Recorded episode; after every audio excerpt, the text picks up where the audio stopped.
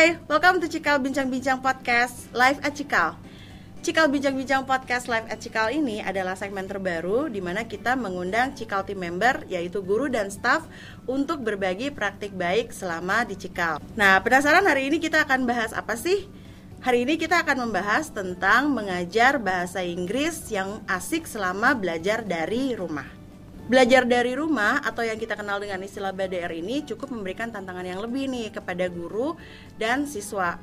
Oleh karena itu, diperlukan strategi-strategi menarik agar pembelajaran terus berjalan dengan lancar.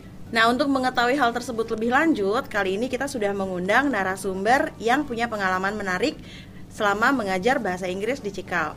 Beliau ini sudah cukup lama mengajar di Cikal dan pastinya akan berbagi praktik baik untuk sesama rekan guru Cikal. Uh, kita kali ini sudah kedatangan Miss Evi Ferawati. Welcome Miss Evi. Hai semua. Apa kabar Miss? Baik, sehat. Sehat ya? Gimana? Sehat juga, sama-sama. Kayak gitu lama udah lama gak ketemu. Oke, em, Miss Evi, aku boleh tanya nggak? Iya. Eh, Miss Evi ini di Cikal tuh sudah berapa lama sih? Aku masuk Cikal tahun 2011, jadi Hmm. sudah 9 tahun ya 9 sekarang. tahun. Hmm. Wow, Itu lama. mulai dari di Cikal Cilandak, aku Hmm. mengajar di PYP, kemudian pindah ke Cikal Setu mengajar MYP dan DP sekarang. Oh, dari Cilandak terus ke Setu. Iya. 9 tahun itu Hmm. Cilandak Setu. Wow, senior berarti. Sekarang nih Miss Evi mengajar tuh program apa, Miss? Eh, saya mengampu dua mata pelajaran Hmm. yaitu bahasa Inggris untuk kelas eh, 10 dan Hmm. juga bahasa Indonesia untuk sebagai bahasa kedua untuk kelas 11 12. Oh, oke. Kalau eh, bicara bahasa Inggris nih, Miss, kan termasuk bahasa asing ya. Hmm. Dan eh, menurut Miss Evi, eh, pentingnya berbahasa asing itu eh, bagaimana, Miss? Seberapa penting sih untuk berbahasa asing itu? Eh, menguasai bahasa asing eh, dalam hal ini misalnya bahasa Inggris Hmm. yang adalah salah satu bahasa internasional itu sangat penting karena bahasa tersebut banyak sekali digunakan pada situasi formal dan informal di seluruh dunia dan kemudian apalagi di zaman digital seperti ini eh, bahasa Inggris itu bisa dianggap sebagai bahasa internet karena Betul. sebagian besar informasi yang disampaikan atau yang bisa kita dapat di internet itu dalam bahasa Inggris. Nah, kalau selama mengajar bahasa Inggris ini eh, punya pengalaman yang eh, menarik gak, Miss? Eh, selama 9 tahun tentu saja pengalamannya eh, banyak ya. Eh, Hmm. Yang jelas itu menyenangkan. Menyenangkan, Kalau bener. kita lihat Bener, dikumpulin semua di total itu jadi menyenangkan dan terutama sebagai guru bahasa Inggris ya eh, karakter dari pelajaran ini adalah mengajarkan keterampilan berbahasa.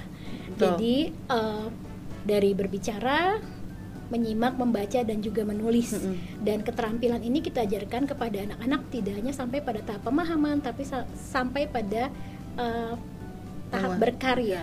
Seperti itu.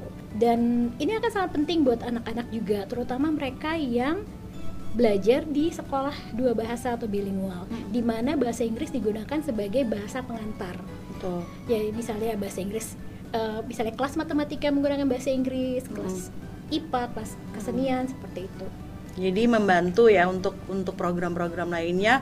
Kalau eh, karena bahasa ini kan pelajaran eh, tidak hanya bahasa Inggris sebenarnya ya, setelah pelajaran bahasa Indonesia, bahasa Inggris itu kan eh, mencakup keterampilan-keterampilan yang tadi empat tadi itu Mhm. untuk tidak hanya dipahami tapi juga dikuasai, benar ya Miss ya? ya dan dipraktikkan dan dipraktikkan pastinya dan dipraktikannya ini berguna ketika eh, di program-program lain yang memang bahasa Inggris bahasa pengantarnya itu bahasa Inggris. Ya, dan pada akhirnya di Mm-mm. kehidupan sehari-hari Mm-mm. juga baik sekarang maupun nanti di masa yang akan datang, penguasaan bahasa asing adalah salah satu skill yang sangat diperlukan.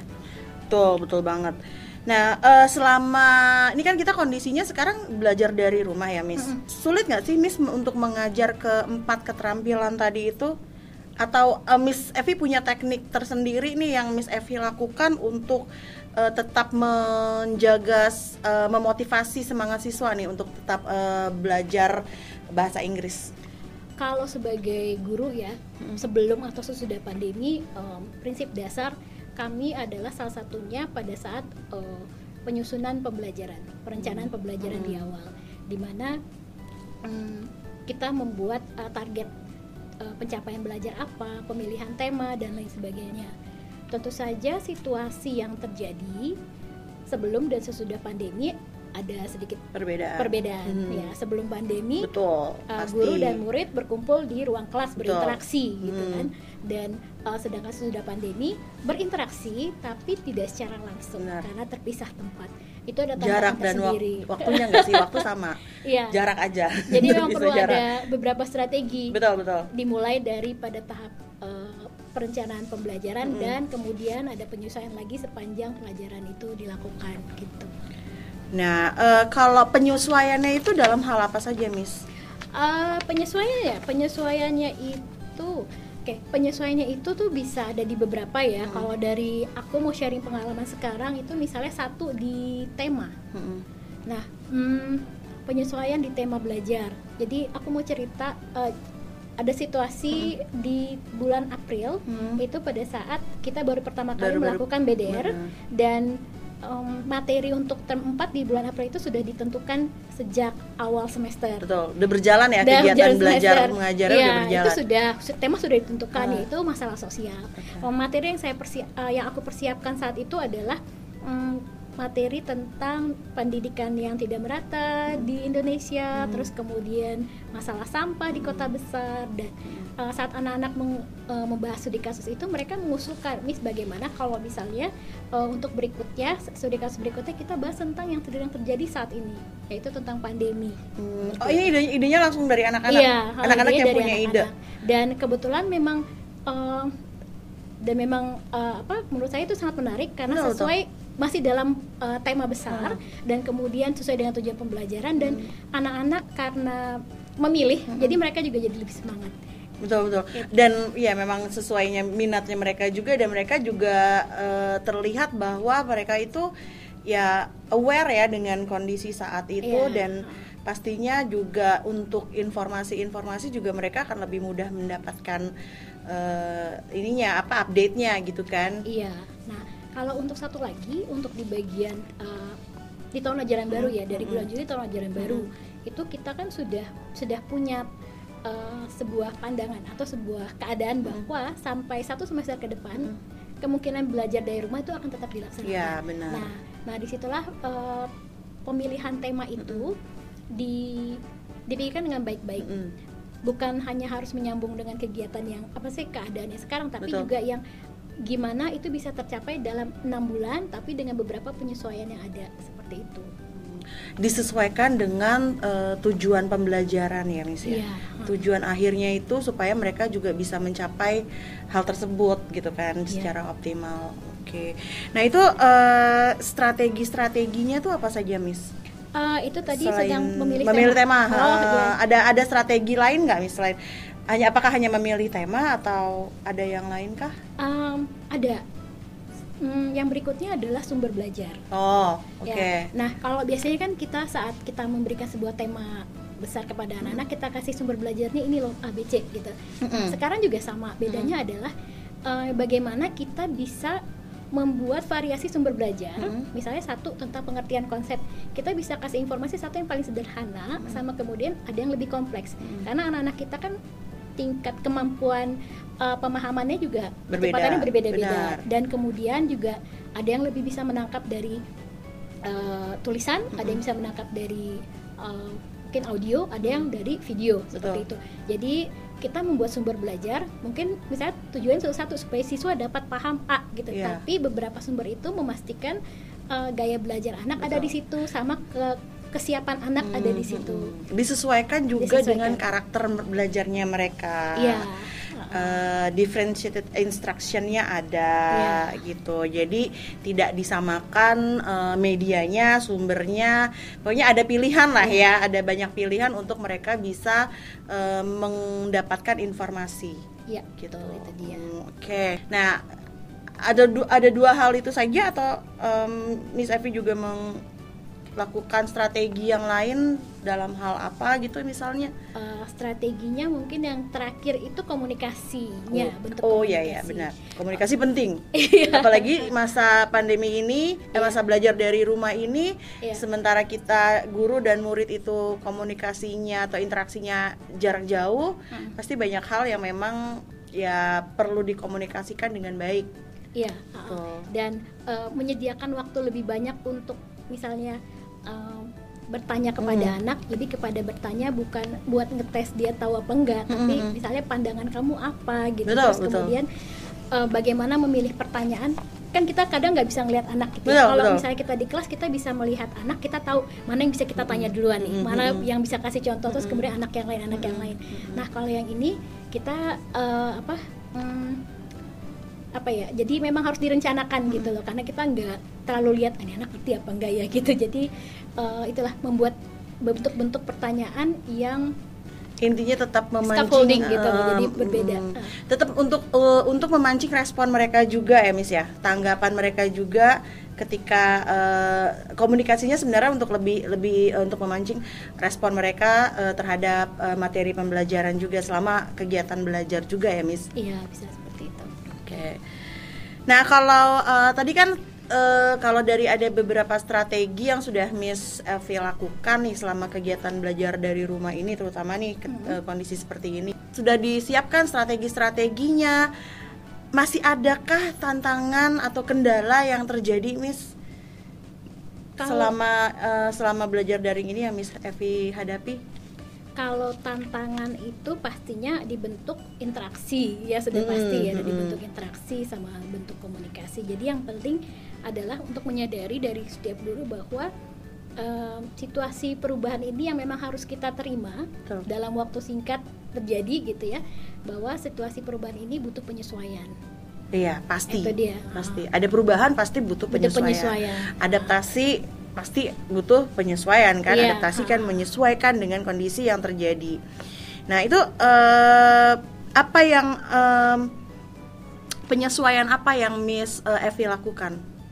kalau untuk penyesuaian jadi tujuan dari penyesuaian hmm. ini dulu ya jadi supaya kegiatan belajarnya lebih efektif dengan Betul. situasi yang ada Benar. nah uh, penyesuaian itu pertama pastinya dari durasi waktu hmm, itu dilakukan hmm. bukan cuma di kelas tapi hmm. juga itu udah kebijakan sekolah benar, dan benar. di seluruh dunia juga ada ya iya, penyesuaian yeah, dari uh, jadwal belajar yeah. dan iya. durasi belajar per pertemuan nah yang jelas itu berkurang dibanding dengan kegiatan normal nah uh, dengan memahami bahwa durasinya itu berkurang itu itu prinsip awal yang penting dalam hal penyusunan perencanaan pembelajaran. Betul, pas, itu pasti akan itu me pasti. mempengaruhi uh, semua rencana pembelajaran uh, kegiatan atau apa pun uh, yang dilakukan selama kegiatan belajar iya, kan. Iya, betul betul. Karena bisa jadi kita punya planning sebelumnya ya. Kalau kita kan planningnya secara menyeluruh nih satu divisi mm, gitu mm, kan SMP, SMA. Betul.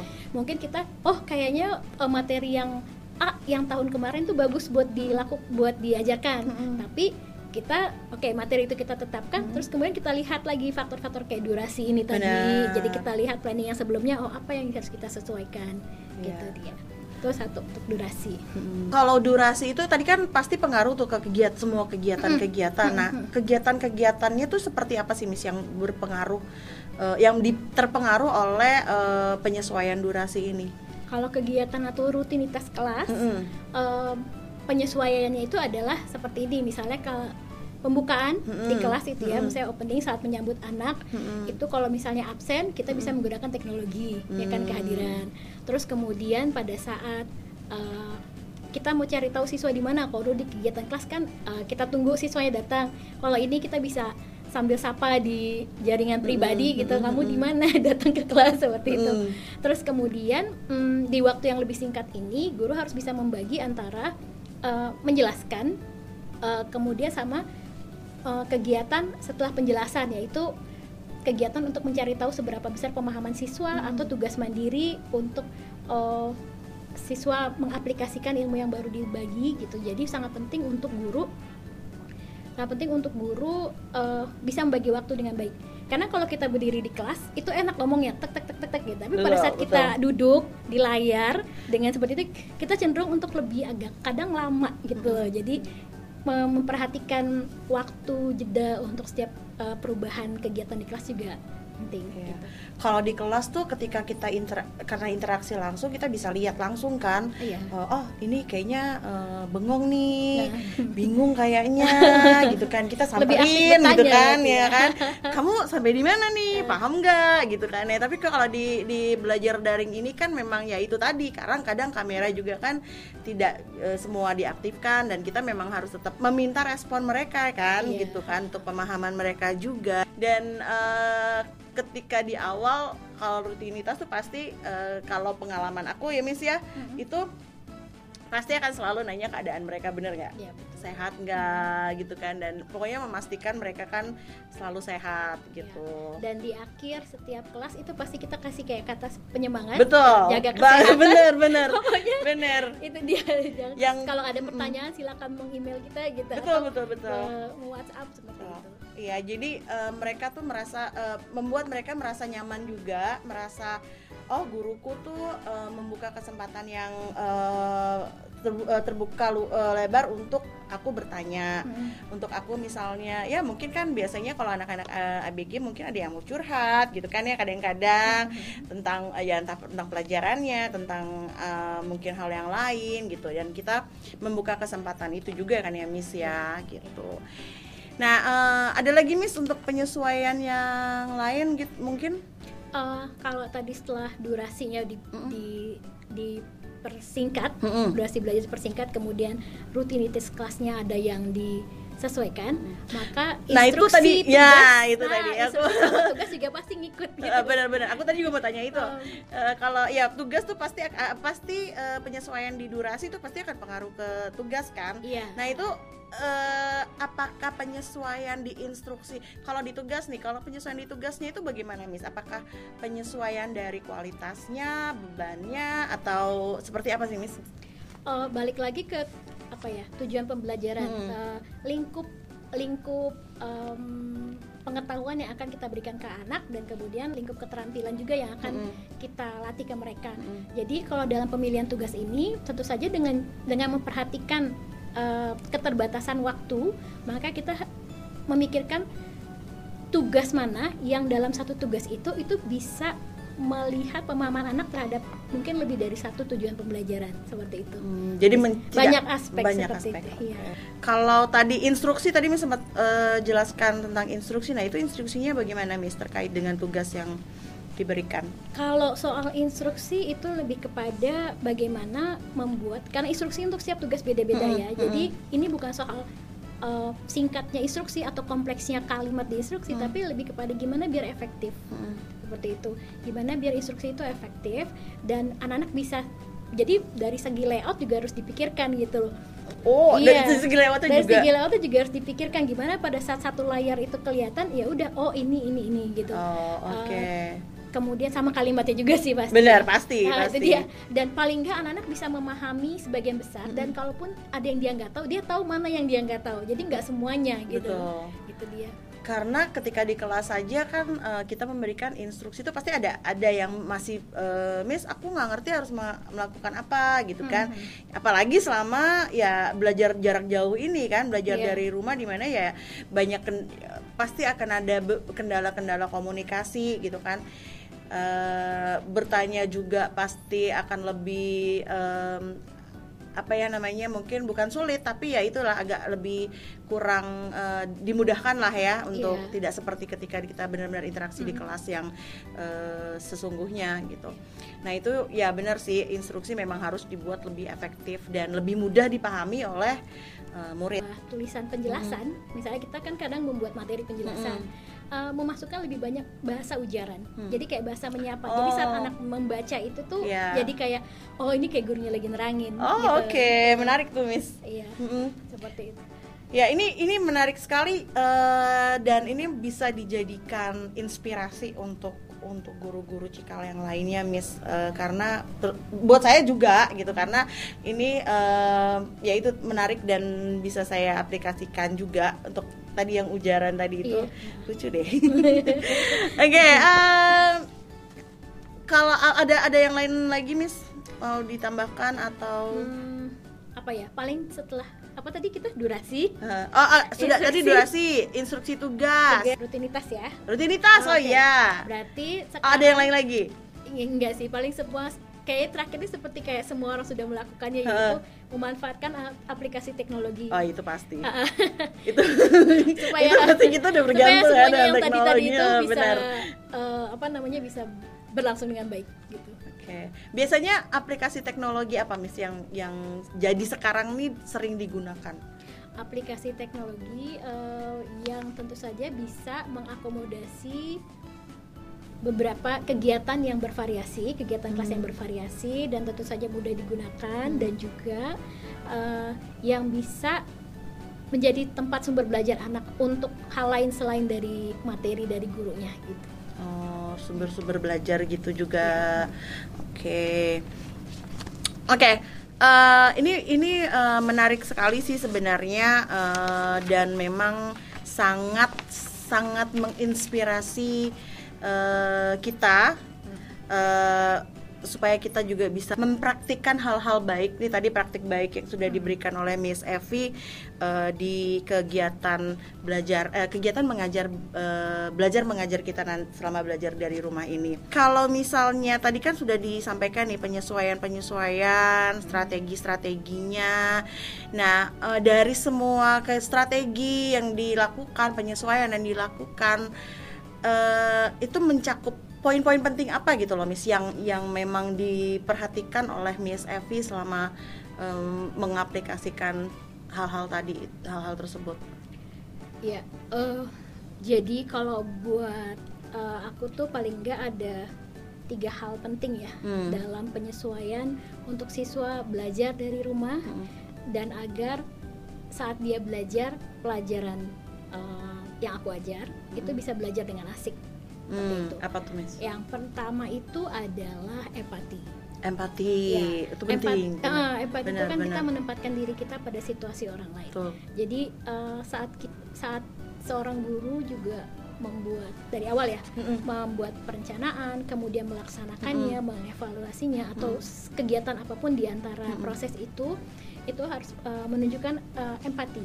Jadi gimana eh, gimana situasi murid di rumah? Karena seperti ini, aku belajar bahwa sekarang kan belajar dari rumah. Yang kita tahu sebelumnya adalah rumah itu adalah tempat kita tuh em, apa ya eh, melakukan relasi de- secara rileks dengan Mm. anggota keluarga Betul. ya betul. kan orang tua dengan anak Benar. setelah pergi kerja dan pergi Pulang sekolah dari sekolah, ke pulangnya, rumah itu udah rumah tuh yang tempat yang adem nyaman. nyaman, untuk istirahat Benar. dan bersenang-senang kita bukan untuk kegiatan Nah. sekolah. Nah kemudian eh, dan kemudian Eh. kalau dengan keluarga itu kan rumah itu juga bisa jadi tempat bersilaturahmi Betul. dengan Ah, yang lainnya dan benar. kalaupun ada kegiatan lainnya anak-anak bisa pergi ke mana gitu. Mm-mm, mm-mm. Nah sekarang dengan kegiatan belajar dari rumah dan bekerja dari rumah, rumah tuh fungsinya jadi nambah. Betul. Nah fungsinya jadi nambah jadi eh, sedangkan berarti dan belum sem- nggak semua rumah punya semacam bisa eh, membuat eh, sebuah kayak fasilitas atau infrastruktur untuk eh, bekerja Betul. dan belajar seperti itu. Jadi Iya. memang apalagi di awal-awal memang harus banyak penyesuaian dan itu nggak mudah. Jadi kita juga harus karena kita juga kan bekerja dari rumah kan Benar, juga benar. harus ini ya ad- ada perbedaan ya. Benar, sebenarnya. benar pasti, pasti. Nah, jadi bahwa di tengah-tengah bahwa ada anak yang bingung, bingung kemudian menjadi ter- tidak termotivasi belajar, terus kemudian jadi lebih gampang panik atau seperti apa, gampang bingung gitu, itu sesuatu yang harus kita pikirkan juga di awal. Dan kalau misalnya di rumah anak adalah ada orang tua yang membantu, makanya tadi seperti aku bilang kayak menyusun instruksi paling nggak kalau anaknya kurang paham banget kalau dibaca orang tuanya orang tuanya paham gitu. Oh, Itu dia. iya benar, Itu dia. benar. Atau paling nggak tahu ke mana harus mencari tahu saat tidak paham itu dia sih. Betul. Iya, empati empati itu benar. Karena kita eh, sebagai guru ini kan tidak bisa hanya memberikan ini loh tugas, ini loh eh, instruksinya, ini kamu harus melakukan ini, kamu harus mengerjakan ini. Besok dikumpulkan ya, eh, due date-nya in- besok ya, kapan seminggu lagi ya, gitu kan. Yang ada juga mereka juga eh, apa misalnya ada apalagi kalau misalnya tidak ada penyesuaian penyesuaian yang tadi sudah Miss uh, Evi sebutkan tadi kan. Iya. nah itu pasti akan lebih menambah beban untuk mereka. Kegiatan belajar pada akhirnya jadi nggak asik lagi. Di mana mereka ketika belajar di kelas itu bisa ketemu teman-teman bisa langsung interaksi dengan guru. Nah ini kan jadi sudah jarak jauh ketemu guru susah komunikasi guru juga mungkin ada yang malu gitu kan. Eh, akhirnya jadi eh, apa namanya eh, berpengaruh ke eh, motivasi belajar mereka. Nah, kalau kita juga tidak menempatkan posisi kita di mereka, gimana sih kalau kita nih jadi murid eh, dap- mendapatkan banyak tugas, dudetnya ini, dudetnya besok, dudetnya minggu depan, dudetnya besoknya lagi, itu pasti pusing banget kan, gitu. Nah itu emang bener miss empati di mana kita juga harus menempatkan posisi kita di eh, posisinya murid. Ini tugas yang aku berikan ini ke- membebankan mereka nggak? Maksudnya dalam arti bisa nggak sih kita sesuaikan lagi? Iya. ya kan gitu ya Miss ya Eh, atau mungkin em, dibuat disesuaikan tapi tetap dengan kualitas yang sama eh, sesuai dapat mencapai tujuan pembelajaran secara optimal tapi dengan cara yang menarik. Disesuaikan. dengan cara yang lebih menarik juga dengan disesuaikan eh, supaya menarik.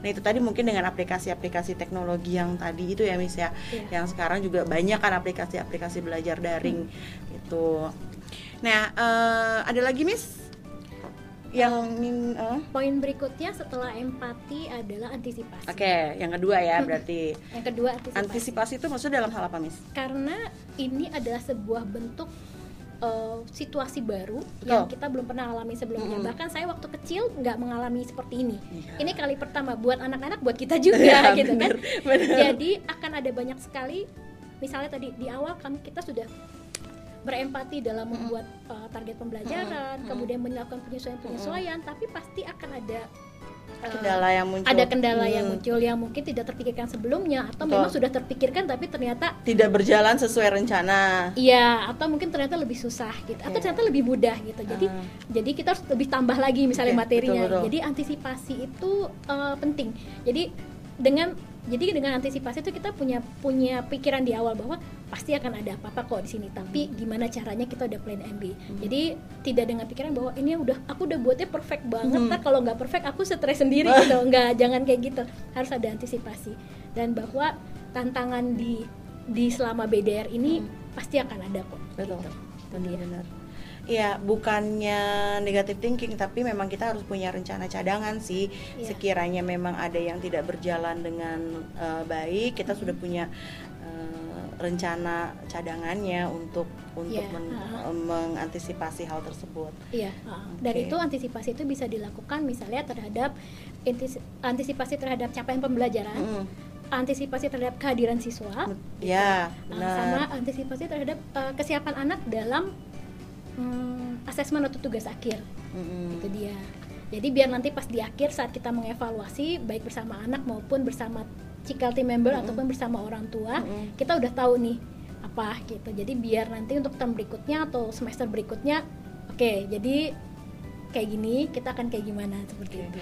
Jadi antisipasi ini eh, sebenarnya untuk kita harus punya eh, cara-cara lain ya kan, alter cara alternatif ataupun misalnya ya kalau misalnya eh, sa- saat cara pertama nih sa- eh, eh, gagal atau nggak berjalan sesuai, sesuai rencana ya kita punya alternatif lain. Iya, Jadi itu dia. ketika Nggak stuck gitu. Benar. Jadi ketika memang memang harus dilaporkan eh, progres siswa ini ya tidak dari satu eh, misalkan dari satu assess- assessment saja nih yang tapi kita juga tapi si eh, kita juga dapat memberikan penilaian yang berimbang gitu kan dari beberapa eh, latihan atau tugas ataupun eh, ya misalnya assessment yang mereka lakukan gitu. Jadi ada banyak bukti gitu kan ya Miss ya Ya. atau banyak eh, ya penilaian untuk eh, dinilai seperti itu.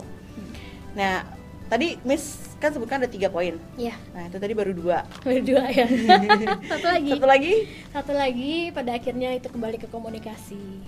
ya intinya memang komunikasi Iya. harus berjalan ya dengan baik. komunikasi itu eh, jadi enggak ke guru murid Hmm. aja tapi yang berhubungan dengan muridnya misalnya eh, orang tua pasti Hmm. terus kalau dari kita tuh ada homeroomnya anak-anak tersebut kalau kita Hmm. jadi guru subjek kemudian juga uh, leaders dan Mm-mm. cikal, cikal team member lah Mm-mm.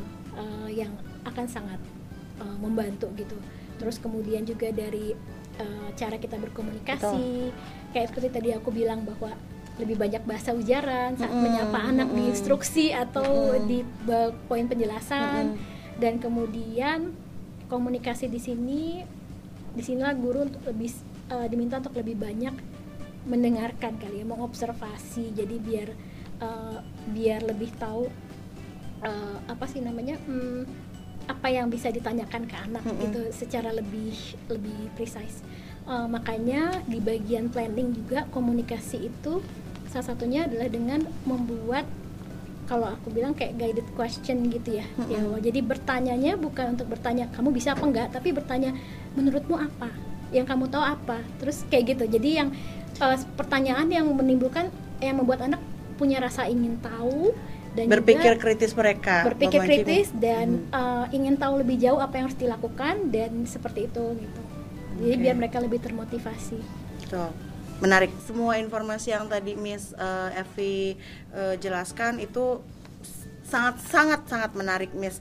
Dan ini yakin saya yakin eh, aku yakin ini pasti akan sangat bermanfaat juga untuk eh, para guru cikal nih. Eh, dan terima kasih sekali Miss Evi. Eh, kita nggak Ya, bisa iya benar lupa saya.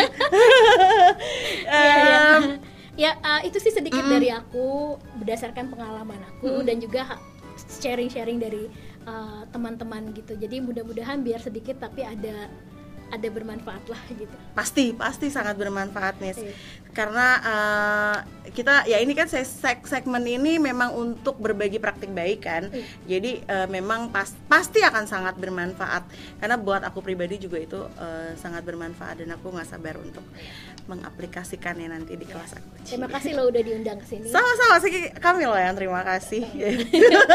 Menyempatkan waktu untuk untuk berbincang-bincang di Cikal bincang-bincang podcast ini.